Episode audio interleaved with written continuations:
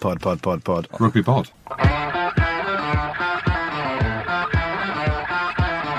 Hello and welcome back to the Rugby Pod. I'm Andy Ryan, Big Jim and Good here with me as usual.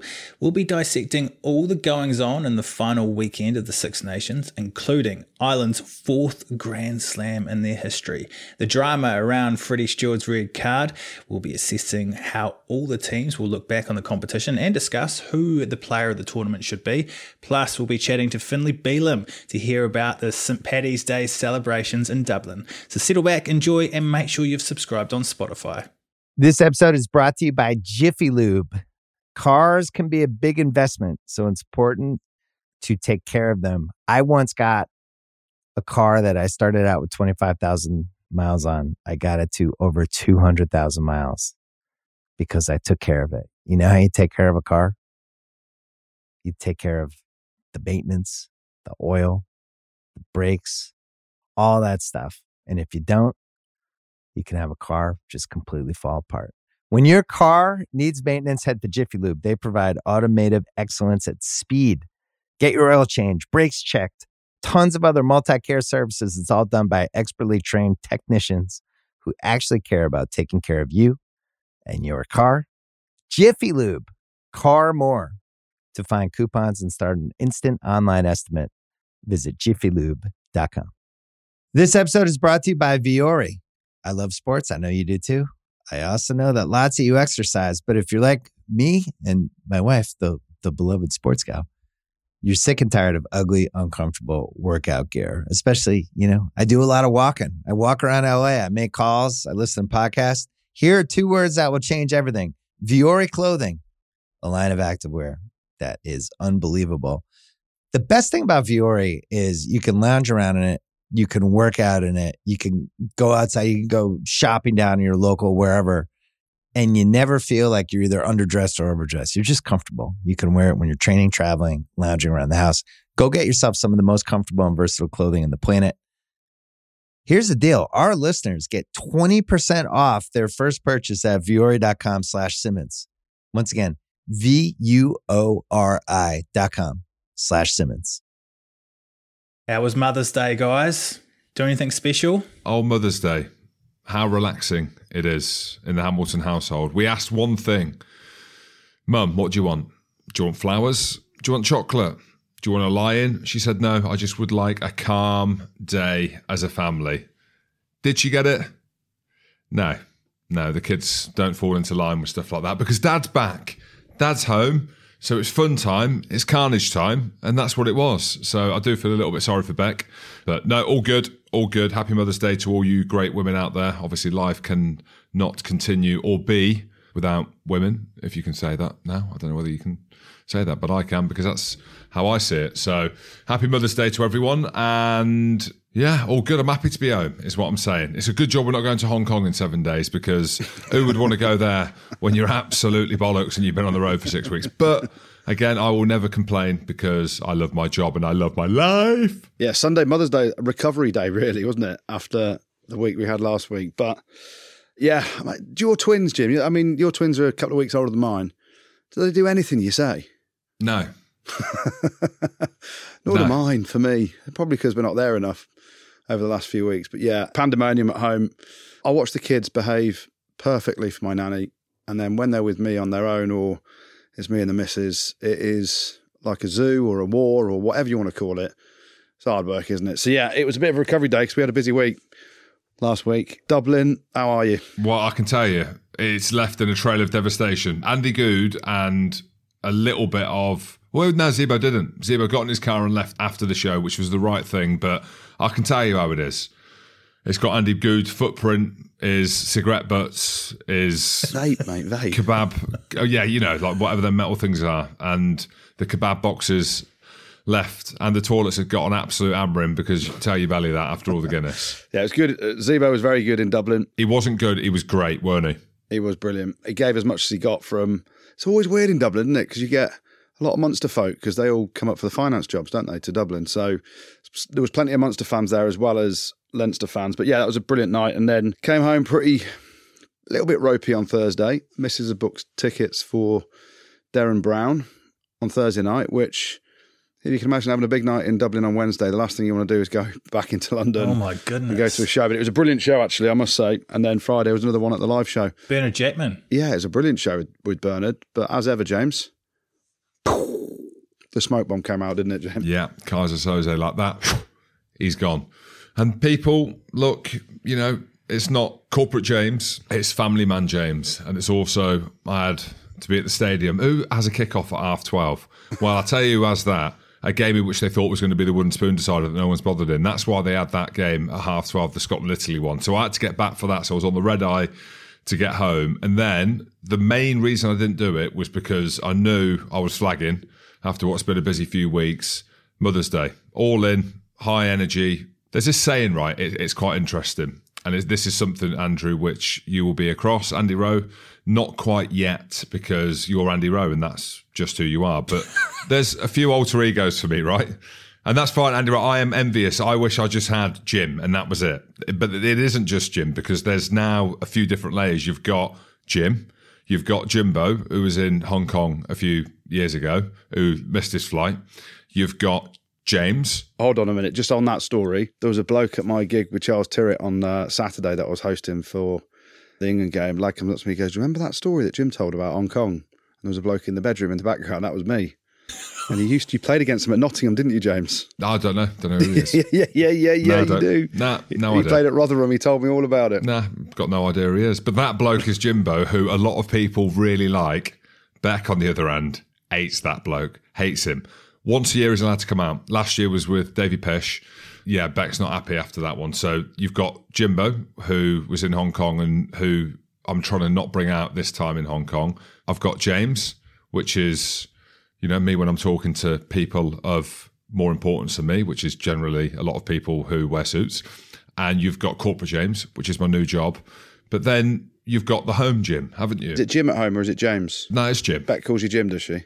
Yeah, I swear under my breath sometimes. Beck can hear me shouting in the toilets when I'm, I'm annoyed with the kids and stuff like that. But this comes on to my point. I don't feel as if it's fair to be this loud, legendary Jim or Jimbo on stage or when we're doing live shows and we're rocking up for podcasts and events and then get home and be miserable as fuck. So I'm trying to find that barometer of just me all the time. So the kids and Beck get the best version of me. Well, I'm absolutely hanging and flagging and they ain't seen it yet. I don't even know who that bloke is, but they ain't seen it yet. But it's one of them things, Andrew, where you've got to try and be your best version of yourself at home. And if you've had two hours sleep, you've had three kebabs, you've had 42 pints of Guinness in two days, and five of them plastic things that blow smoke out, I don't imagine the best version of Andrew Goode is knocking about in the Range Rover on the dri- driveway and unloading the dishwasher, is he? Do you sometimes think, right, when you're pulling at home and you're in your car and everyone's in the house, I sometimes think, could I have a little sleep in the car right now? just, just like that. No, eh, listen, it's it's life, isn't it? We're out on the road. The Six Nations has been unbelievable for events and hosting stuff and live shows and match days, etc., etc. We've been very busy, and it carries on getting busy because we've got a load of stuff, Hong Kong tens and the sevens and all that stuff coming up. But how many days do you need to stop drinking Guinness before it just turns back? When you turn around, it's a normal colour again. I'd say more than two for you. More than two. Okay, For you. we've got a few to go then, right? Should we talk about what happened in Dublin over the weekend? Goody, were you impressed with England considering where they were a week before? Oh, this ain't about England. You know, England were better. They showed a bit of heart and ticker and all that stuff. But let's just focus on Ireland and what they've achieved for the Grand Slam. No one even came close to them. You look at all the games; they've got bonus points in every game. No one's come within seven points of them. We're talking France, second best team in the world. You know, they dusted them by was it twelve or thirteen points? Obviously, dominated Scotland in that second half. Dominated England after Freddie Steward got sent off, and we'll get onto that in a minute. Credit to Ireland, Andy Farrell, Mike Catt, Easterby, the coaches. Who else have I missed out from the coaching panel? Probably about two or three, but Johnny Sexton leading the charge as skipper, breaking the record with his first kick, being the human being that he is, and the leader. And you speak to any Irish guys, and we, we know a fair few now, and they love him to bits, don't they? And he's led this team to unbelievable brilliance over the last few years after Jim Hamilton wrote him off post 2019 World Cup. And the best thing about it is he sent me a message at 4 a.m. on Sunday morning. So I sent him a message. He'd put some stuff up on Instagram. I sent him a DM saying well done and all that stuff. And uh, he sent me one back at 4 a.m. on Sunday morning. So we went hard. And that's that's the level of respect I have for that man. If anyone is up to, till four in the morning drinking, they're my sort of guy. Yeah, I'm pumped for Ireland as well. Like genuinely, we thought it was going to work out this way. At the beginning of the tournament, when we said to say who we thought was going to win, and we both said Called it. Ireland for the Grand Slam, like many people did. Yeah. That that's what we thought. And you know what? You said Scotland Grand Slam, didn't you? No, I didn't say Scotland Grand Slam. I said Scotland third. If you go back through it, so that's what I said. England fourth, Wales fifth, Italy sixth. We can go through that. I don't want to say expert, but I did have Wales to get beat by Italy in Italy, and that didn't happen. So it's a bit of humble pie, which is absolutely fine. So we finished third, and again, we can talk about that a little bit later because it is all about Ireland, a team that are unplayable, whoever they put in there. You mentioned the coaches there, like Paul O'Connell under the radar. You see, There's one I missed. yeah, you see him popping up every now and again. I've got a good mate in the performance side of it, Stephen Much. Big shout out to him as a physio. You know, Dan Sheehan looked like he was going to be out for two or three weeks and managed to get him back on the field to do what he did at the weekend. And they've just got great people in and around Ireland. You look at the under 20s, they get the Grand Slam for that. You look at what the club game is doing, you look at the school system, you look at the sevens, they've just got it right. It all starts from the very bottom, from the organisation. One thing they don't get right is they don't give us access during the tournament. That's one thing which is a shame. And the same as Goody, you know, Johnny Sexton, he was messaging you at four, was he was messaging me at three. I'm just saying he was just a bit before. Mm. So he wasn't. I was chatting to him on Sunday, obviously trying to get him on the podcast today, but he's looking like he's struggling a bit with his groin, which again is probably a blessing in disguise because it means he might get a clear run just at the World Cup. But brilliant team, brilliant people, apart from the media team who don't give us access to any of the players, which was going to be my point, and thoroughly deserved. And you know what, Andrew? And this is me speaking frankly and speaking honestly. I think they had their toughest test at the weekend, whether or not it was emotion, whether or not it was the way that England played. I think it was a little bit of both, but the game had so much. And one of the things we wish wouldn't have happened, shouldn't have happened. But I thought England gave them a proper test match. And that's probably not a bad thing again for Ireland going into the World Cup, because as we know, at World Cups is what everyone's looking at and where they've really struggled in all the World Cups. And you look at that side of the pool where if they if when they make it through their group, they're going to have to rock up against a France in France or an All Blacks who no one's really talking about, but we know how good the All Blacks are. So I think having a tougher game against England, but it was a brilliant account that England gave of themselves. One last thing for me on the tournament, brilliant. No real negativity apart from the decision at the weekend, but on a whole, we're talking about the rugby, aren't we? And there's no real issues in the Six Nations. And I go back to the initial thing, Goody, having played in the tournament with yourself, against yourself. It's one of the greatest rugby tournaments, if not the biggest and greatest rugby tournaments on the planet. So it's been a brilliant few weeks. Yeah, it certainly has. You mentioned Johnny Sexton there a few times, guys. Is he the best player Ireland have ever had now? Yes, comfortably. Comfortably. Yeah, Dricko's up there as an individual without a shadow of a doubt. And there are, you know, some unbelievable ex players. You know, you're going back over the archives. So you mentioned Paul O'Connell there before. He's got to be up there with some of Ireland's greatest ever players. Brian O'Driscoll's one. Keith Wood. Keith Wood, another. You've got Willie John McBride. And then the one that everyone says, you go to Ireland, a lot of people say Ireland's greatest ever player is Mike Gibson. So, Gloucester. yeah. And there- there's individual brilliance, right? And Johnny Sexton is a brilliant individual. He's had moments of individual brilliance. But in terms of the overall package of leadership, you know, steering a team for a long, long time. Bearing in I think he made his debut in 2009, was it? So what we're talking, we're talking 14 years effectively. Yeah, once he'd won that battle with O'Gara, when O'Gara eventually, you know, went to the bench and then retires. We didn't even mention O'Gara. No, O'Gara. yeah, there you go.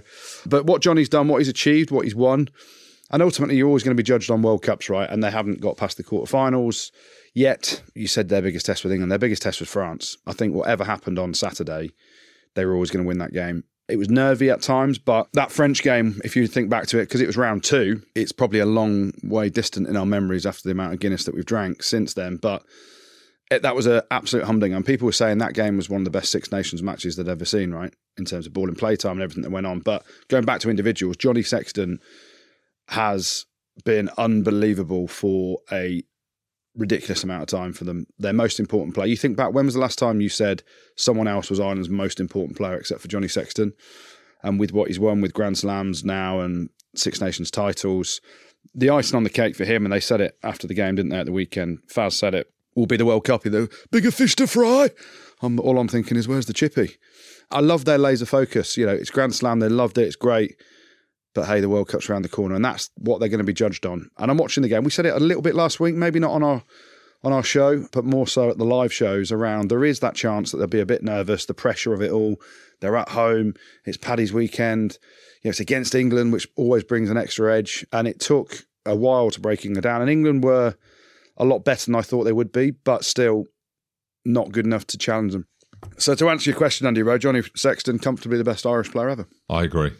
Andy Farrell was saying that Ireland are nowhere near their best at the moment. Is he just trying to keep his players grounded, or do you guys see the next area where they can improve? Well, always when you listen to Andy Farrell or Owen Farrell, and people of northern descent who are in successful rugby roles, Steve Borthwick, that's what it comes down to, doesn't it? It is the tagline. It's one that's been used many times.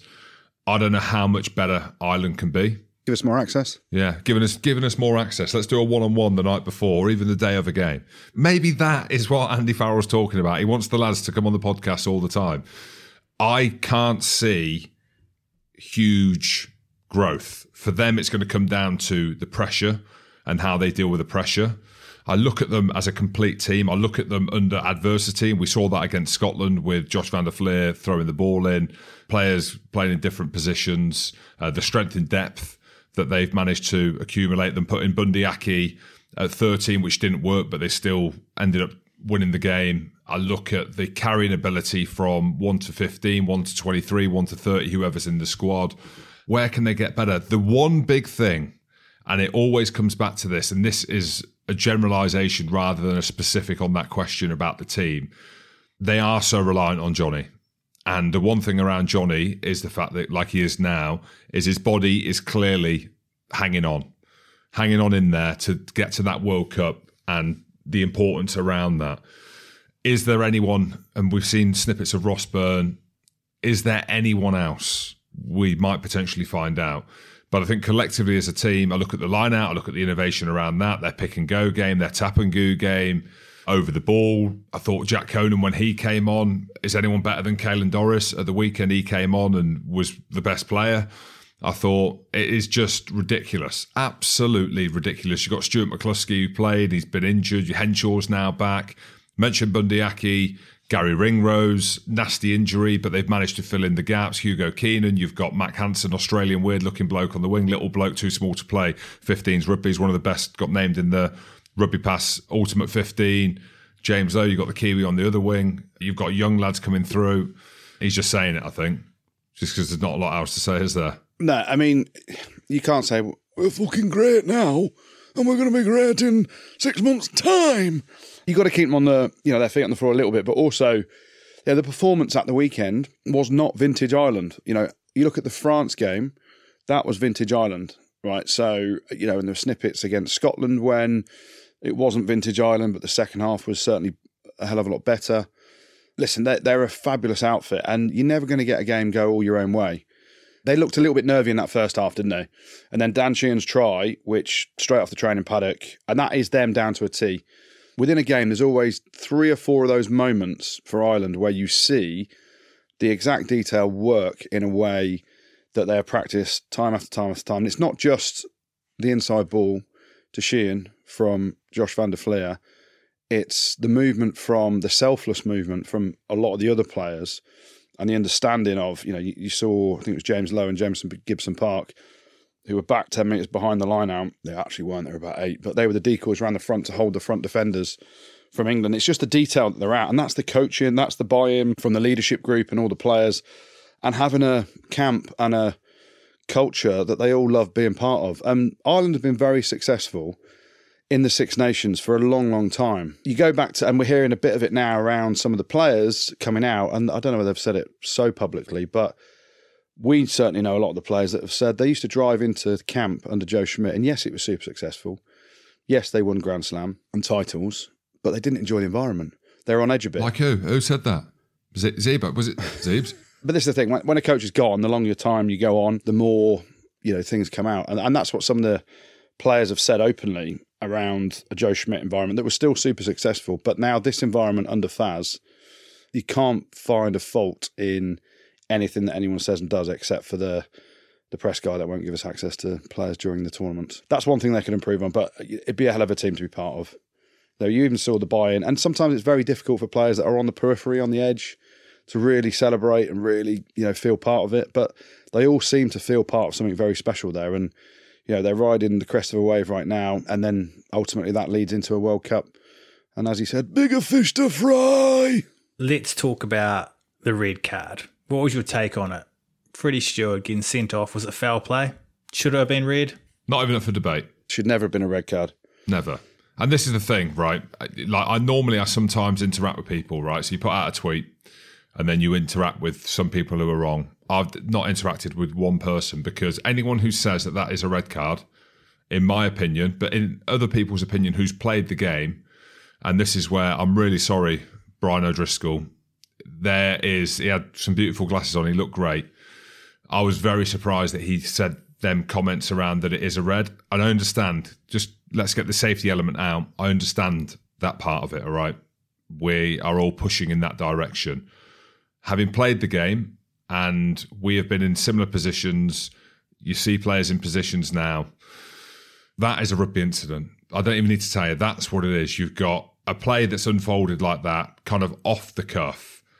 Someone who kicks the ball through, and Freddie Steward's running into the line, and he's braced for contact because rugby is a contact sport. It's I don't I don't even want to go through the mitigation. I don't even want to go through the conversation around the referee. Goody, you can potentially do that. The fact that that has been given a red card, in my mind, especially Jaco Peyper, it's Peyper, if you want to say specifically. And it's easy to sit at home and be like, right, that isn't. They've got access to everything. They've got an understanding of the game. They know about empathy. They know what a rugby incident is. I just am absolutely baffled that that was given a red card. I saw it in slow mo. And I was like, yes, it looks worse in slow mo because it's slow motion. But I would have been surprised with a yellow, but I thought he might just give a yellow because of everything around the player safety in the game. But to send him off in the context of that game, not that it needs to be any context, but the fact that it was a Grand Slam decider, Paddy's weekend, the way that England have played, I looked at that and thought, you fucking wrecked the game. Wrecked the game. I imagine a lot of people turned off that game when they saw that. And England gave a great account of themselves that there is a rugby incident. Freddie Steward, you've got to ask yourself, what could he have done in that moment at high speed? I, I don't know. Nothing. He had 0.6 seconds from when the ball bounces to actually the contact that happened. 0.6 seconds. So if you remember, Mack Hansen has knocked the ball on. So he's got every right to go for the ball. He's got every right to accelerate onto it, thinking, I've got a chance here. It's a turnover. And then there's the 0.6 seconds from when the ball bounces to it landing forward into Hugo Keenan's hands. And listen, Ireland win that game whether Freddie Steward is sent off or not. So I'm not an Englishman going, oh, we're, you only won it because of the red card, which people have come at me on Twitter saying that. I, I haven't said that whatsoever. And even Mack Hansen messaged me going, you sore loser. I was like, come on, mate. you bloody Aussie. But it's, you know, one of those things that you feel for Freddie Steward. We know he's not a dirty player. No, that doesn't mean anything in terms of the outcome and all this stuff. But I dived deep into my refereeing phone book friends, and many of them said it is not a red card. And this is the problem with the HCP, head contact process, being boxed into you go from one box to the next box to the next box. There needs to be empathy with certain things. And if it's an upright headshot in a tackle where you're just going to go and maim someone, then there's no real issue with red cards. But this was an incident where he's accelerated to try and get the ball. And then the ball, because of the odd shaped rugby ball that it is, has gone into Hugo Keenan's hands. He's then sort of tried to stop, pull out a little bit, twist, and it's an unfortunate accident. And actually, you could have found mitigation by the height of Hugo Keenan when he actually makes the contact with Freddie Steward's arm or elbow or whichever point you look at. So horrendous call. Did it ruin the game? Sometimes works in, in different ways. You know, I'm sure it spurred England on a little bit just before half time. You look at some of the tries and how they came about. A lot of Ireland's good stuff in the second half came from really intelligent kicks from Johnny Sexton.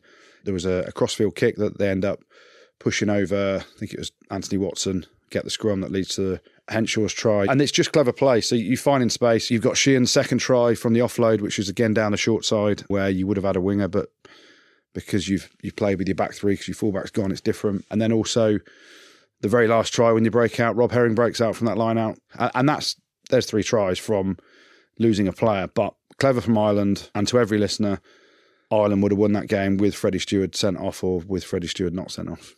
We don't know that for sure. Oh, well, Freddie Steward's one of England's best players. What I don't want people to say is, you're saying that Ireland only won the Grand Slam because Freddie Steward got sent off, and I'm not saying that at all. So, and neither was I. No. The interesting thing about all this will be the fact that he's up for committee or has been cited because that's what happens when you get a red card on Tuesday, and whether the social media influence of all this to stick with Jaco Peyper will be a two week ban or a three week ban. And you look at some of the red cards that we've seen proper high shots. Mohamed Haouas gets three weeks for a headbutt where he comes across for the counter ruck.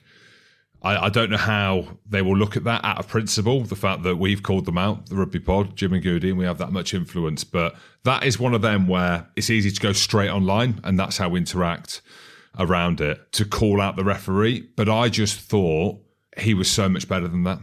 And that's a big statement mm. because in a game of such magnitude, and it was, because of everything that was England in. I think about that.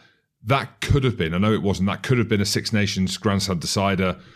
That could have been a World Cup final. And if that decision is happening in a game like that, because they're seeing it that way, then that needs to change. Like we need to call that out. And that's the reason why I've got frustration. But it's interesting. You talk about the judicial process now, and this happened to me.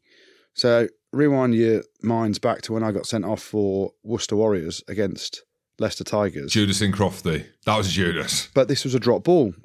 So I'm covering across, waddling across the backfield. Crofty has got, I think it was Ed Slater tried to give him an offload and he it's gone behind him, so he's dropped it. And I've got 0.5 seconds to react.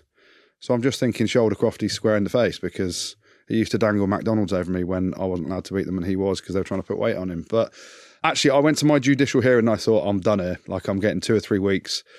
I needed one more start in my contract for Worcester to get a bonus. And I'm thinking, uh, I'm going to get banned. And we're in the hearing, and one of the judicial officers has sat there and said, um, Andy, what are you doing with your your left hand there? So I've gone right shoulder into his basically into his mush, but my left hand is here like this, held up, and he's like, I thought you had bigger hands than that. Oh yeah, hands, you got small hands, no? Yeah. And he said, um, he said, you look like you're trying to stop yourself and brace yourself there. I said, sir, that's exactly what I'm trying to do, and I got away with it. So he was like, the red card is enough. You don't need a ban for this one. So hopefully, common sense prevails and Freddie Steward doesn't get a ban. Let's talk about England a little bit. I know we've spoken about Ireland. Steve Borthwick, will he have learned anything from that game? They were obviously a lot better than the week before, Goody. I'm hoping there's some big difference in whatever emotion or whatever pre-match build-up went into the Ireland game compared to the France game. Because the France game, you looked at it and it was a team that they weren't at the races physically. They were. It was men against boys, as we spoke about, and there's got to be something emotionally to tag yourself to on a on a game. The physicality they came out with and our discipline was, you know, slightly off, but that comes with the line speed that you're trying to produce and then competing at every breakdown what he learned was actually there is a lot of ticker in this team in a fight, but you also learned that you're playing the best team in the world, and ticker and fight and hard work and a bit of you know mauling and gooing and you know trying to be physical and trying to put Sexton off and you know all, all those basics which should be sort of non-negotiables in a game aren't enough to beat the best team. So you'd hope the learning is okay. We can have a, a foundation of physicality and a foundation of where we're at. And one thing you will learn is whenever Manu Tuilagi's fit, pick him because you talk about physical specimens, you talk about tackle count and effort on effort. Manny was right at the forefront of it. Jack Willis as well. He made about 30 tackles, one of them very illegal towards the end.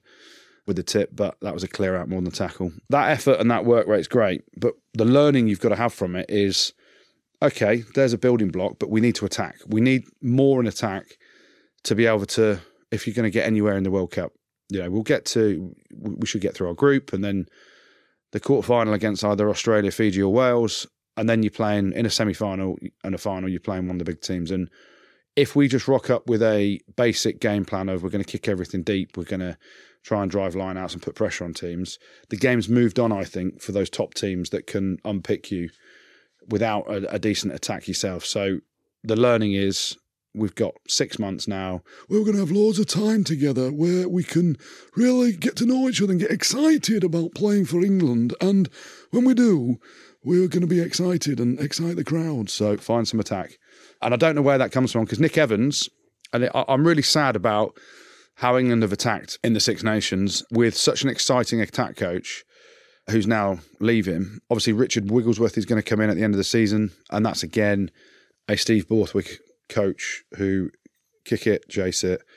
Let's see how we get on and put pressure on them. So we've got to add more to our game. That there are some improvements that we made at the weekend, but why don't you just study Ireland and France and Scotland to a certain extent and how they play and try and pick out the best bits from them. Yeah, you watch Ireland play. Every player can ball handle, and I've said it for years on here. Out the back, front door, chuck a 15 metre pass, chuck an inside ball, you know, understand the line, sit a defender down. And that's the detail we've got to get to. Where do you look for with England in going into the World Cup? We don't really know. We're guessing and we're giving our opinion on the strongest team. Is Owen Farrell the 10? I think he is. Goody thinks he is. Does Manu Tuilagi start? We both think that he should do. Anthony Watson, for me, he's a test match, a top level test match player, very similar to Liam Williams every time that he plays international he looks unbelievable. Freddie Steward starts. Who are the second rows? Have we found that mix yet? I thought Ribbans put himself out a bit. Yeah. South African. English. Is the makeup of the back row. English, mate. English South African. I like Ribbans. I'm a big fan of his. The back row, is that the right thing? So the difference is with Ireland, France, Scotland, All Blacks. I'm not too sure about Australia. I don't know uh, enough really about their team. South Africa, you can probably pick 10 at the starters, 11, 12 maybe of them starters going into the World Cup with England. Is is that their starting team? Do you know what I mean? Like with a, a, another fit second row, you know that's certainly the back row that he likes. Is that the right back row that can win a World Cup? And Courtney Lawes comes back in, doesn't he? Yeah, if he's fit, this is what I mean. Like and the other Curry. Yeah, I agree. I agree. But maybe the way that the the pool's been done and their path to the semi final will suit England because it isn't as difficult as the other side of the of the pool. And on that, James, now you are corporate James, World Rugby James Hamilton. Can you seriously change the draw at the World Cup for 2027 so they don't draw it three years in advance or whatever they do? Because it's absolutely ludicrous right now that you've got. I'll sort that. The top five teams in one half of the draw. Sort it out, Jim, will you? World Rugby. You've heard it here first. I'll sort that out before Australia 2027. Well, let's find out how the Irish celebrations went down. We can have a chat now with Island prop Finlay Bealham. How are you, mate? Very well, thanks, lads. Uh, really, really big honour to be here. Thank you so much. No, it's brilliant to have you. Can I just ask, have you got your eyes open or closed? I can't see your eyeballs. They've just opened like an hour ago. Um, big few days. I'm home now. Made it somehow. But yeah, it was a brilliant weekend. Just on the celebrations, and I know you picked up an unfortunate injury, and we can maybe go through the archives as well. How does a team celebrate winning the Grand Slam in this uber modern professional social media, camera phones, videos being taken everywhere? How does a team and do players celebrate that? Uh, we definitely celebrated and we celebrated pretty hard. We had two good days there. A few boys uh, are left over uh, today in Dublin, having a few more, but um, a lot of it's quite private and just family members and coaches, the players. So it's uh, pretty away from all the you know mayhem of uh, all the busy places. So um, yeah, lads can really let their hair down, some more than others. But we're going to you can probably guess who. But uh, it was a good few days. Mac, the Mac must have gone wild. Mac was a superstar. Yeah, uh, he's my roommate, and I'm often tasked with you know bringing him home and just getting him to bed, putting up with him during the night. Yeah, but uh, no, he was he was in good form. All right. Well, talk us through it. Then, obviously, celebrations. It looked amazing. Freed from Desire is going on. Freed from Desire, and the stadium looked great. Are you just thinking like this is amazing? Where's the piss? Where are we drinking? You obviously soaked up the changing room as well. So many things to soak up because it, you know, that's an unbelievable thing to happen on that weekend in your hometown of Dublin in terms of Ireland's home ground, etc. How hard did you go? Very hard.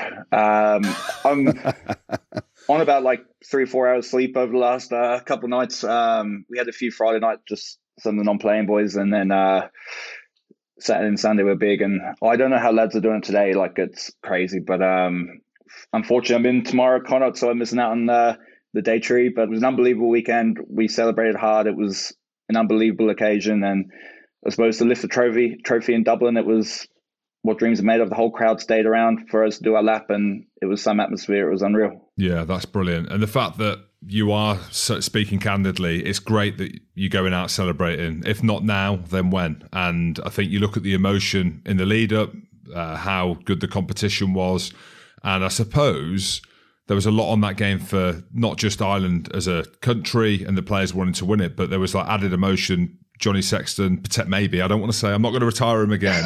He's unretiring himself now. He said he might come back after the World Cup. we were Cup. all chanted last night saying, uh, "One more year, one more year, one more what year." What did he say? No, nah, he kept his head down. he couldn't see. Yeah, none of us could see, but uh, we're just trying to, you know, try and get him to do one more year. But uh, yeah, it was, uh, yeah, he was in good spirits. Is there any emotion around that I know it's a professional sport, but did anyone, anyone speak? If you can share, I'm not expecting you to share everything because I know you're a closed off group, and Andy Farrell and the media team like that. But like after that, do, do people get up and speak, or, or, is it just a case of you know Andy Farrell saying a few words, or is there some emotional conversations around any of the senior players to the group? Uh, so Faz spoke after the game, and then Johnny spoke as well. And I suppose for for Johnny, potentially, well, unless he does the one more year. It's his last uh, Six Nations game in, in, Dublin. So, look, I was uh, emotional for him. It's uh, he's had some career. He's honestly one of like the you know the best player I've ever played with. He's what he demands of everyone. The standards he sets. Uh, there's leadership. It, like he's the whole package. So it was emotional, but look, there's still a World Cup coming up now in a, in a couple of months. So we'll be very much look forward to that. Talking about Johnny Sexton, the, the bit I loved, I've watched a fair bit of the celebrations over social media over the last few days. The bit that I loved, his son prefers Mack Hansen to his own dad now because he sat with Mack, the caps were going on back to front and all this stuff, and he he realizes that Mack Hansen is cooler than Johnny Sexton. How cool, how good's that? That actually it's humbling. You are the probably the greatest ever Irish rugby player, and your son prefers Mack Hansen to you. Mac's very cool. I think he's getting a tattoo because we obviously we won the slam, so he's he was speaking about potentially getting a tattoo of Faz, but uh, we'll see if that happens or not. But um, Mack's a very slick individual, just the way he carries himself and getting in the mixes like that, he's brilliant. Talking about the obvious, and we've had Mack Hansen on here, we've had James Lowe on here. You maybe see where I'm going, but for the listeners who maybe haven't heard you speak, uh, watched you play, just a little bit about your backstory, if we may. I mean, it's great to have Australian accent, which is West Irish, kind of mixed into one. But what's your backstory? Is what I'm effectively asking. I, I love the fact that you know you have a, a different mixes of players in different teams. Yeah, I suppose when I was a kid, all I wanted to do was be a professional rugby player, and that was my dream. Like every night, that's what I that's what I wanted to do. And I got an opportunity to come play for the Irish twenties, and coming over as an 18, 19 year old was pretty daunting at the time. And but through my mum's side of the family, I, I was qualified to play for Ireland, and we went there for our summer holidays. Went up to Enniskillen, which if you don't know, it's a pretty small city. So we went there for our summer holidays and pretty bleak. But um, eventually, after the 20s, I got picked up by Connacht, and here we are now, 10 years later. It's it's crazy. I married a Galway girl, settled in Galway. It's uh, it's a beautiful spot of the world. Just rains. Like I was driving back on the motorway today, and lovely in Dublin. As soon as you come up to Galway, you know the clouds start opening and rain's coming down. It's you just know you're heading to the west. So Ed Sheeran, that's the song. He, he's written that song about you, right? The Galway Girl. Yeah, yeah, of course. Yeah, yeah. Finlay is punching way above his weight as well. And it's a considerable weight to punch above. You're not the first to say that, Goody, but I'm a very funny individual and I make Sarah laugh, which is the most important thing. So, yes. Um, and I do lots of things really well around the house. Um, just loads of jobs. And so I make myself useful. Good man. Uh, I want to take it back to the coaches because we talked earlier about environment and everything like that. And the environment, and you speak to all the guys that are in the squad at the minute. It's it's such a happy place to be. The coaches, the likes of Faz, Catty, and Paul O'Connell, these guys, these are young coaches, right? That get it. Did they celebrate as hard as you boys as well? But what is the environment like? Oh, the environment's unbelievable. The culture Faz has has brought in, it's you know, I've I've really benefited from that, and a lot of the boys have benefited from it as well. You know, everyone can be themselves when we're in, when we're on. It's intense and it's hard, and we we train bloody hard. But there's a social committee. We have a bit of crack for the lads, and we really enjoy each other's company. Paulie, like Fogs, Caddy, Simon, like they're all unbelievable coaches. They all get it, and they're world class. So I suppose the culture comes from the top down, and they've done an unbelievable job. And the boys are, you know, the boys can all be themselves. We've got a mix of personalities. There's a shower of freaks around the place. Everyone can be themselves. There's no judgment. And you know, when you're leaving a camp, you know, everyone, you know, you're not excited to leave. Everyone's kind of, you know, a bit upset. You'd be missing all the lads and missing the crack you'd have. So just speaks to speaks to the environment that they've created. Just on Paul O'Connell, how is he? Because he's kind of in the shadows, isn't he? But he is one of the greats. I used to have titanic battles. Not that he would call them that against me, but that was me against him.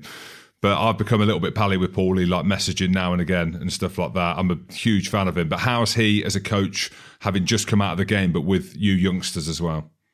Oh, he's world class. Like I suppose because he's just come out of the game, he he gets it from a player's point of view, and then he's the way he delivers his detail. It's second to none. All the preparation that we put in through him and all the other coaches, it's it's world class. And if I had a problem about anything, you can go up and talk to him, and you sit there for 20, 30 minutes just chewing the fat. He's an incredible bloke, but a, an unbelievable coach as well. I read his book actually when I was on holiday. He loves a cigarette, so whenever you're ready, Paulie, I'm I'm keen for one. Just on the the Netflix thing, I know everyone's kind of likening it to the Drive to Survive thing. I don't know if you've seen the the Last Dance with the Michael Jordan and the Chicago Bulls because yeah, yeah, Jim often talks about himself being the Dennis Rodman of his team. Do you have a Dennis Rodman in your team, or is there any Dennis Rodman flying around in the Six Nations this season that you think is going to surface in the Netflix documentary? Oh, there's definitely a few interesting characters there. They're interviewing at the moment. Is someone taking a lead on that, Finlay? It's, it's like because this is what you tend to find, don't you? Someone finds their way in, and that's kind of their niche. Peter O'Mahony, he's he's really enjoying it. Is he? But yeah, oh, he loves it. Yeah, yeah, yeah. He's um. No, this is. I don't know if I'm being serious. I, oh, no, oh, it is sarcasm. I knew yeah, it. I was thinking, what he likes gardening. Yeah, he don't like Netflix. Jim, you've been done. I've, I've been done. It's the Australian wit.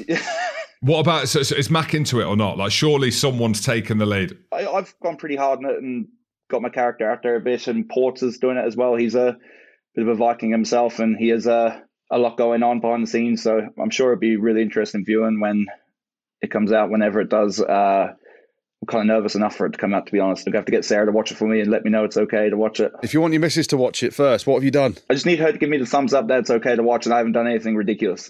Finlay's got the fear. Listen.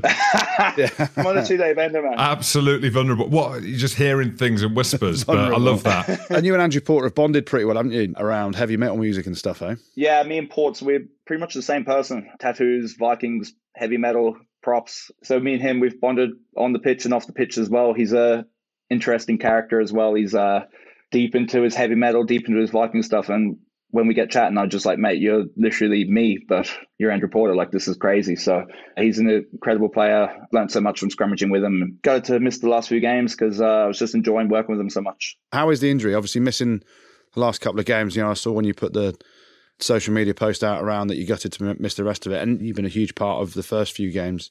How hard was it, one, to watch the game at the weekend, not being part of it? And two, how is the injury?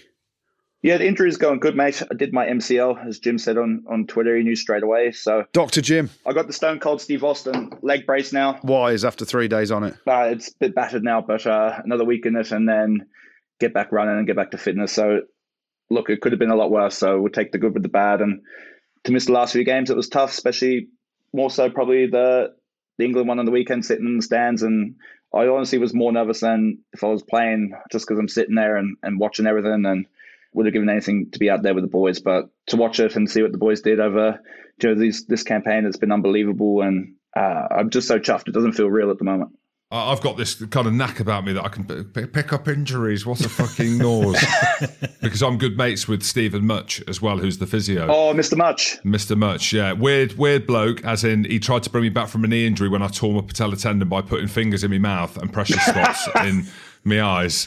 So sure it was fingers. Hey, he brought me back. He's a genius, but uh, he's a bit um quirky. Yeah, I was quirky is the right word, Jad. Like if you had a saw Toey might do something for your hammy or something, then it'd be it'd be good to go. All right, Finlay, we'll, we'll let you go and get some sleep, mate. Thank you very much for coming on the show and congratulations on the, the Six Nations Grand Slam. Cheers, man. Thanks for having me on. Top man, cheers, Finn. Cheers. Well done, mate. See you, boys. This episode is brought to you by Hotels.com. I was traveling internationally last year. I was in Mallorca. I didn't know the island well. I said, let me head to the north, head towards the water. Let me go on Hotels.com and see what they have available. Something preferably on the beach, maybe even a gym. Not only did I get those things, there was a kids session with exercise, gymnastics in the water, pony rides, a train. It had everything, and I didn't even want any of those things. But at least I knew they were there just in case I changed my mind. And now finding the perfect hotel has never been easier thanks to the hotels.com app. Whether you're looking for a family friendly, right, all inclusive or a relaxing spa weekend, you can find exactly what you need and compare hotel prices, ratings, and amenities side by side. So start planning your next getaway and find your perfect somewhere in the hotels.com app. This episode is brought to you by Vuori. I love sports. I know you do too. I also know that lots of you exercise, but if you're like me and my wife, the the beloved sports gal, you're sick and tired of ugly, uncomfortable workout gear. Especially, you know, I do a lot of walking. I walk around LA. I make calls. I listen to podcasts. Here are two words that will change everything: Vuori clothing, a line of activewear that is unbelievable. The best thing about Vuori is you can lounge around in it you can work out in it. You can go outside. You can go shopping down in your local wherever, and you never feel like you're either underdressed or overdressed. You're just comfortable. You can wear it when you're training, traveling, lounging around the house. Go get yourself some of the most comfortable and versatile clothing on the planet. Here's the deal. Our listeners get 20% off their first purchase at vuori.com slash Simmons. Once again, V-U-O-R-I dot com slash Simmons. This episode is brought to you by Jiffy Lube. Cars can be a big investment, so it's important to take care of them. I once got a car that I started out with 25,000 miles on. I got it to over 200,000 miles because I took care of it. You know how you take care of a car? You take care of the maintenance, the oil, the brakes, all that stuff. And if you don't, you can have a car just completely fall apart. When your car needs maintenance, head to Jiffy Lube. They provide automotive excellence at speed.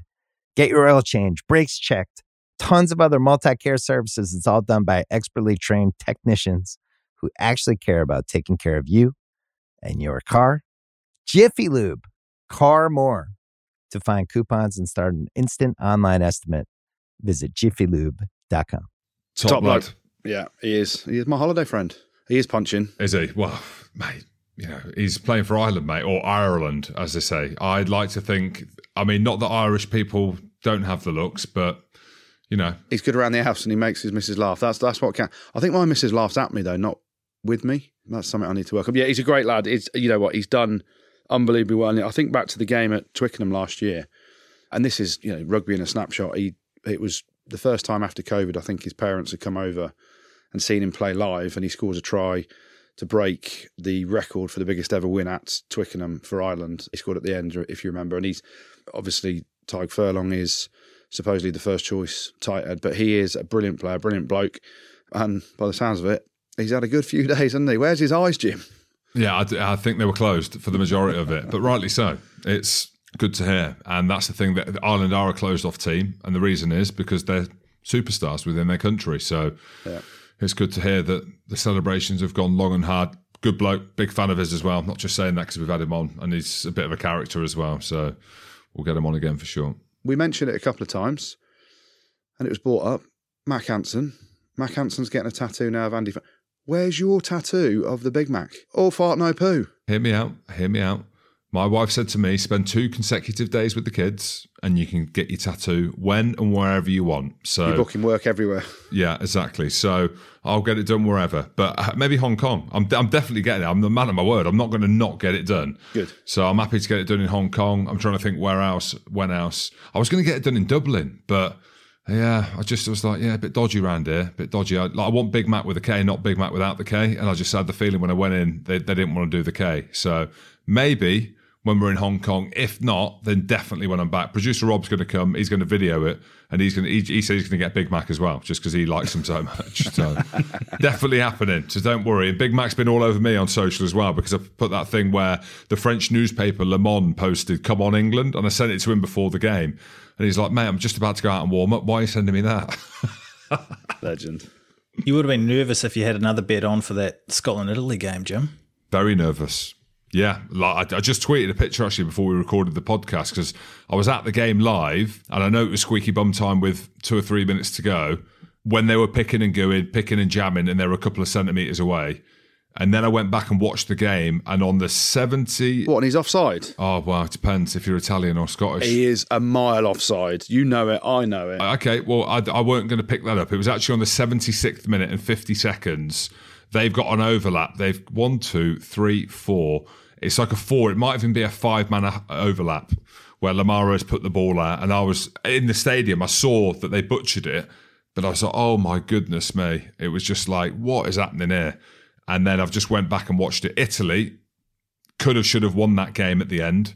And Scotland with the Ferguson interview, which I genuinely haven't picked up. Andrew, you're going to have to send me that from being 19-6 up and we saw the same in France when Scotland were 19-3 down or something ridiculous like that this Italy team are different. Physical in collisions, in defence, when they carry, they're lacking, which is the obvious and comes off the back of me what I've just said. Their accuracy, like taking the chances when it really, really, really matters. And you've got this level now, the levels to it. You've got, you see Ireland do it. We saw France do it against Wales. That was arguably the difference. They took the chances. We've seen Scotland when they are and they have been at their very best is when their skill set's under huge pressure and then they score. Italy get themselves in some brilliant positions. Uh, set piece, uh, the physicality. Love uh, Lorenzo Cannone, Seb Negri, Michele Lamaro. Love that back row. Paolo Garbisi is night and day the best 10 in Italy. They've got a couple of good centres in Morisi and Ignacio Brex. Pierre Bruno on one wing is brilliant. Jay Z, I didn't know much about him on, on the other wing, but. What a name, eh? Uh, what a name. Imagine being called Jay Z. Jay Z. I know it's not, I know it. Jay Z! But Ange Capuozzo, they were missing him as well. And I'm going to carry on the point around the game at the weekend because Blair Kinghorn got the plaudits for scoring a hat trick, and rightly so, but he's not a 10. No. In my opinion. And that was, I think we would have beaten Italy. Again, it's such an easy thing to say, but from where I was sat, which were I've, I've been I've been upgraded, lads, to the soft cushions with a button where you press and it heats. You. Yeah, I don't want to say that. But, Hey, man of the people. You say that, Jim, but I tweeted the picture of you live from the ground. They're definitely not heated seats, and all I can see is the big penalty spot on top of the head. No, that's not. Well, that's not me then, is it? Because I was in the heated seats. Well, you've got the cravat on that you had on the night before. Who wears a cravat? I never wear a cravat.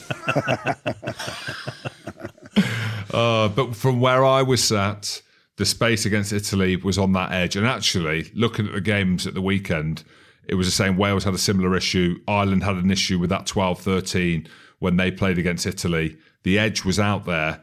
And Blair Kinghorn, it's just that split second, as you know, Goody, of getting out there.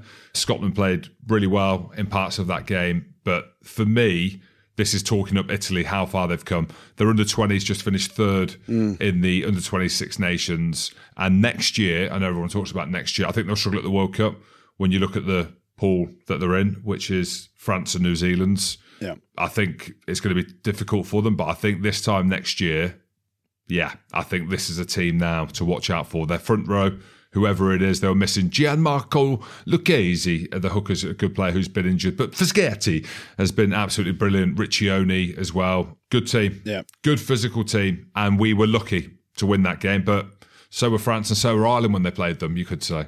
Well, I said it last week, didn't I, that I could see with the injuries to Finn and Hoggy, Scotland, the wheels coming off a little bit. And at 19 6 up, they should have gone on to win that comfortably. But credit Italy, they came back. And I'm just going to have a moan about a referee. 78 minutes, and you haven't seen it, Jim, but you will have seen it, but you didn't notice it because you had your Scottish tinted testicles, like glasses on, spectacles.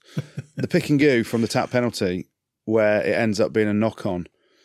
Have a look where Matt Fagerson is. He gets up off the deck offside, makes the tackle, right? Yellow card. In doing so, the Italian player knocks the ball on. All the referee sees is the the knock on, right? And then from the scrum, we know that they go the length. Brilliant try, by the way, to finish and Blair Kinghorn's hat trick, Duhan van der Merwe, my old absolute wheels. But rewind it, you're 19 14 up, and it's a howler. It's an absolute howler from the TMO. TMO is having a poo, I think, or in the biscuit tin, because he should say, when he's got the, the view of this, that is a game changing moment. The knock on is due to Fagerson being about three yards offside. I've got it on. Yeah. It's a yellow card. Every day of the week, it's yellow card. So Italians, they said they were hard done by, and we had Garbisi on last week, and he was like, "No, we don't think that. We want that." But Crowley went mad post Wales that they didn't get the rub of the green, and then again this weekend, crucial moment, seventy-eight minutes in. Have a look. Just watched it. You're right. he's miles offside, isn't he? I wouldn't say miles, I'd say inches, but you can say Well, miles he's a yard. he's a yard, Mate, he's offside, and I didn't pick it up. Yeah. and that's the big thing. And all the Italians, the captain goes over and is like, "He is offside, he offside, he." And he's like, "No, no, I've just got the knock on." But that's where the TMO. you've got to be better. Hmm. TMOs do my nut. Awful, some of them. And this is the thing, is that we mentioned about it before. When you've got superstars in your team, that players get away with so much more. They really do. Like I watched Antoine Dupont blasted through counter rucked, and Nic Berry, who looks a million dollars, told Antoine Dupont to go back, get back into the breakdown. He didn't. He carried on coming through the breakdown. Tomos Williams had then gone for a box kick, and it's gone straight out on the full. And really, the referee should have come back and said, Anton, you are the best player in the world, but it doesn't matter. That's still a penalty. And we see that, don't we? We saw that with the great Richard McCaw over years gone by. And I used to try and justify some of the stuff that I did was watching some of these greats and never got away with it. But you do see the best players getting away with blue murder. Gregor, what's the latest with him, Jim? Are they keeping him on or what's going on, mate? Well, I was at the top table after the game. I don't know how I've been upgraded. I've got I've I've got no idea. Maybe I don't even know. But I was there with the big wigs at the weekend, and I think everyone's quite keen to keep him. And some people are like, "How? Like, what? You know, why are you saying that? Because they've just finished third. You look at who they've beaten. I mean, it's only England. You know, they, they were close to getting the wooden spoon this year, and you know, Wales, a team in transition, didn't do anything against Ireland in that second half. Yes, could have, should have beaten France and struggled against Italy at the weekend. But I've seen growth personally. I think Greg is a large part of that. The Finn Russell relationship has now been mended. He's got Brad Mooar, who, as we know, was with the All Blacks before. It seems like a happy environment and a happy camp. They're allowed three beers now. They had four at the weekend. Oh, jeez. Unless you're Hoggy and you had 44. My goodness me. He's FaceTiming me the night before. He's up doing TV. So he's told his missus he has to come up for work for, in case he transitions out of rugby fairly soon. So smart bloke. So I think he's on his own agenda. But I think from Gregor Townsend's point of view, he's going to have offers, right? It's a very, all the coaching jobs internationally a stressful job. In Scotland, where you've played for Scotland, uh, you've coached Glasgow, you've done a bit of Scotland. There's no doubt about it. I imagine he's thinking, what other opportunities to grow as a coach are out there? And there will be loads. The, the ones in France have been mentioned. You know, Harlequins has been brought up before. I know Bristol. Leicester were looking at him. Bristol's, yeah. So I think it's up to him. What you've got to ask yourself is there growth in this Scotland team? I think there is. It's the first time we've seen a settled back line. We've now got a bit of strength in depth. There's not much coming through with the under 20s, speaking frankly. So now's the time. Why would you change your coach? I don't think Mark Dodson and the Scotland Rugby Union want to. I think they'd like to keep Gregor maybe for another four year cycle up to Australia. Personally, I'd like that.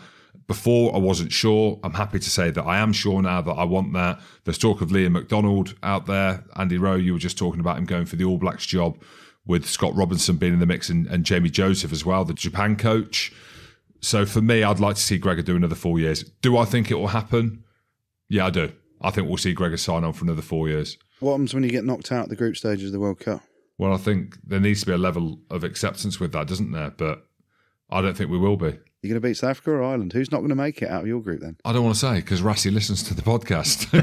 You said Ireland are the best team in the world, and you already said today that they'll qualify through their group, and and I don't want to offend Rassie. you're beating South Africa. I'm not saying You're saying to. I- me that South Africa aren't making it out of that group. What do you mean Handré Pollard's too old? Mate, he's playing well for What Leicester now. An idiot he is playing well for Leicester. Jasper Wiese, he's a big human. Uh, Eben Etzebeth is even bigger. Oh gosh, I look. Kolisi. Yeah, well, we- do you want to go through them? Pieter-Steph du Toit, you know, Well, you're saying Scotland are going to go through, so who's not making it? Ireland. Ireland. Just because they're cho- they've choked at the World Cup. But ah, I'm mates with Johnny now, so I I don't love working with a deluded bloke. Some big improvements for Wales, though. They weren't really expected to do much against France in France, but they scored four tries. Look, miles better. Miles better. Alun Wyn looked good, didn't he? Yeah. Why the pause, James? Well, he, he did look all right. I thought uh, Wales looked physical. They looked. So why the pause? I just had to go through, back through the archives. Gritted teeth. You say it through gritted Just, no, teeth. not gritted teeth. No, Wales were a lot better, physical. Must have been a tougher game for France to go from that game against England, knowing you're probably going to beat Wales. Stop being horrible, but you're going to beat Wales. There's a Grand Slam decider going on, and it looked like again. This sounds bloody harsh. If a car's got six gears, they did it in fourth gear. France. That's what it kind of felt like. And Wales was stuffy. I really like Nick Tompkins at 12. I've always said that. I thought he was really good. Did you see him get rinsed by Ntamack? I did see him get rinsed by Ntamack, yeah. I felt for him. Yeah. Ntamack's so smooth when he runs, and he looked like he was jogging. And Tompkins is a he's an in your face player, and then he was just some of the old dogs were back, weren't they? And that's that's Wales's conundrum. You know, when you got George North in centres, Faletau 100 caps, Alan Jones played well, Ken Owens. But as Gat said pre-match, there's about eight of them that won't play in the Six Nations again. So for them, it's about holding on to the World Cup. And then if they were bad this Six Nations, right, when they still had some of the old dogs, imagine how bad they're going to be next year when even some of those old dogs are gone. Why are you being horrible about Wales again, Jim? This is what I mean. They, they even when the chips are down, which they were, like they still managed to get a bonus point in Paris. And you look at the fight that they had and the physical elements to their game. I thought Adam Beard was brilliant. I thought Bradley Roberts looked really good when he came on, bagged himself a try. Funny looking dude. Looks a bit funny, but he was good. Aaron Wainwright, to see him back in the squad. Warren Gatland was a huge fan of him. They were talking about him going on the Lions tour a few years ago.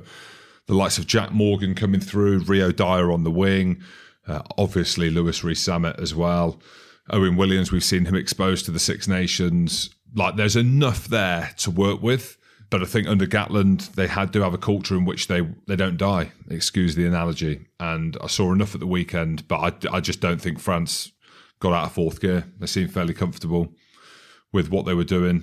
And again, you look at the talent they've got. It was all about Dupont, Ramos at the back, Penaud, who Rugby Pass didn't put in the 15 of the tournament, which again, I kind of agreed with Rugby Pass's one, Duhan van der McMurver and Mack Hansen, friend of the show.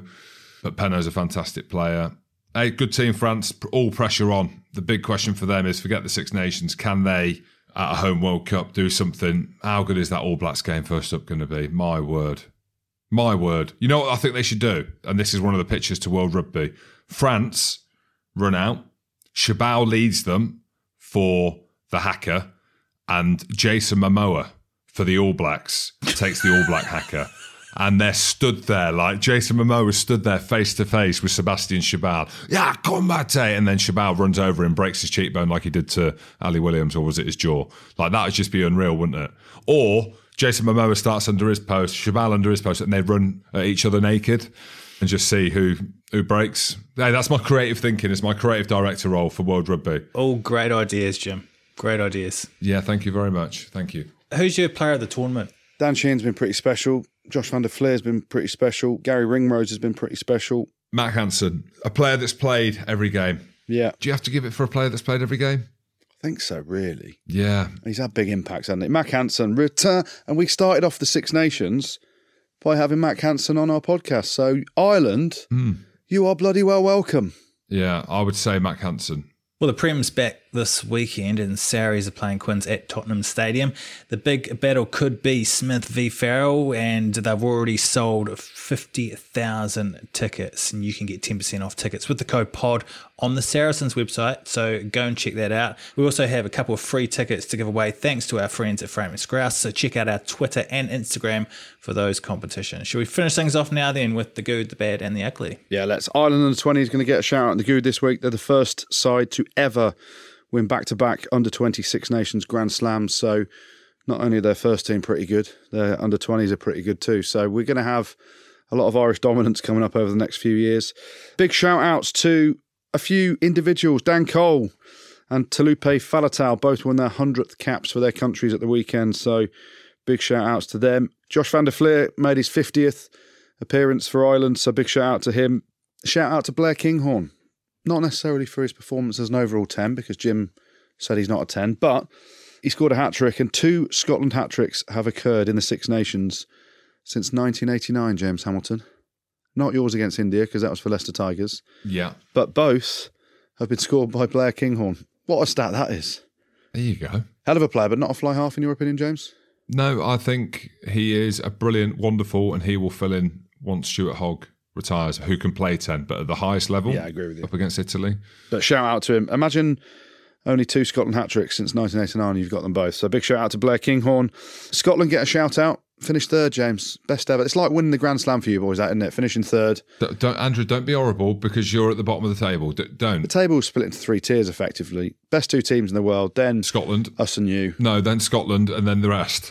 Us, us and you in that middle bit, and then Italy and Wales at the bottom. So, so yeah, shout out for Scotland. It's as good as they've ever managed. So um, well done, Scotland. Third. Another shout out to the Goo this week. Exeter Chief Chief Chiefs won the Premiership Rugby Cup with a relatively young side. They beat London Irish at the Gtech on Sunday. So shout out to Exeter Chiefs for being back in the winner's circle with that victory. But the good this week has to go to Johnny Sexton and his Ireland team. Johnny Sexton playing his potentially last ever Six Nations game, even though he said he might come out again out of retirement, and all the lads were chan- chanting one more year. But he's passed Ronan O'Gara as the record point scorer in the history of the competition, but also the fact that Ireland, and he led Ireland to a fourth Grand Slam in total, not him, but Ireland's fourth ever Grand Slam, and the first one sealed in Dublin on St Patrick's Day. So Johnny Sexton and Ireland, you get the good this week. Of course you do. Grand Slam champions, and drink on, my boys, drink on. The bad few bits are bad. We're going to start off, Jim, with Scotland under 20s again. Fair enough. 80 last week and took 40 points this week to Italy at home. 50% better. Very true, James. Big improvement. Well, I think it was 82 last week, so not quite 50%. A bit more than 50%, actually, James, if we're being pernickety. But yeah, they lost 40 points to 17 to Italy at home. Wales under 20s, get mentioned the bad this week. They got hammered 67 points to 17 by France and picked up the under 20s wooden spoon for the first time ever. What else was bad? We're going to go to England. We're going to mention England. They're going to get a, a mention the bad. Third straight year that they've lost three games in Six Nations, one, two, lost three. So pretty poor Six Nations for England. But there's two bits of bad, really. We're going to start off with Angus Gardner for missing a very clear offside and the TMO for the Scotland Italy game. 78th minute, you've got to pick the big decisions, you've got to get them right. That was a big decision that could have given Italy a chance to win the game. But the big one, Jaco Peyper, you're going to get the bad this week. A horrific decision to red card Freddie Steward. Completely disagree with it. And he's got history of the old elbow from the World Cup and taking pictures. So I reckon How funny was that picture from the World Cup Goody? I reckon he was doing it all around Copperface Jacks on uh, Saturday night. So, um, Jaco Peyper, you get the bad this week for giving a shocking red card. And the ugly, only one bit of ugly, really. And I mentioned it earlier.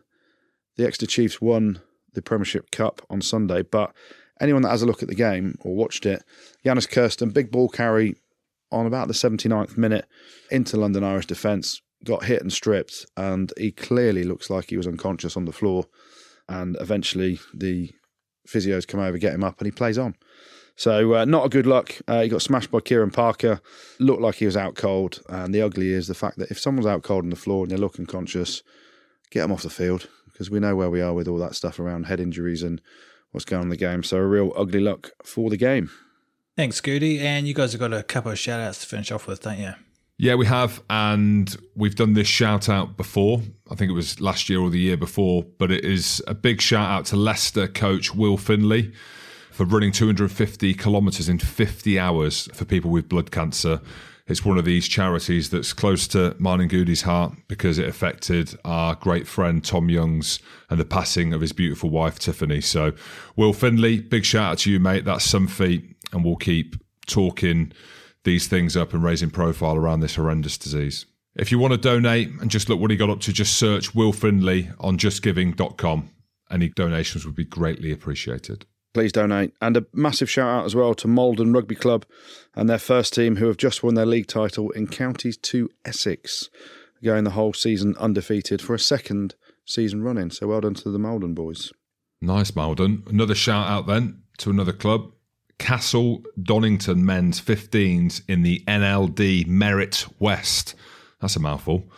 For completing the season unbeaten in 16 games. Come on, the Castle, Donington men's 15s in the NLD Merit West League. Yeah, and also the Haringey Rhinos have been in touch to say they are on the lookout for new players. So maybe the Castle Donington boys could send a few up to the Haringey. So anyone in the North London area look to either get their boots back on or give the Rhino lads a shout out. They could do with some players. So find them on Instagram by searching Haringey Rhinos RFC.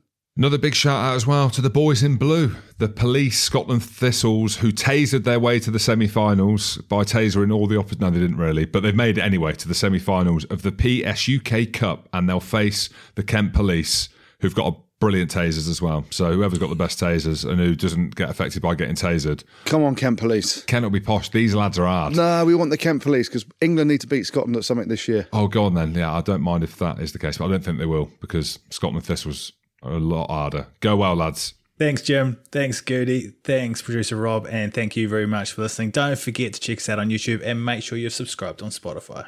Rugby Spar hard. Spotted pod, pod, pod, pod, pod.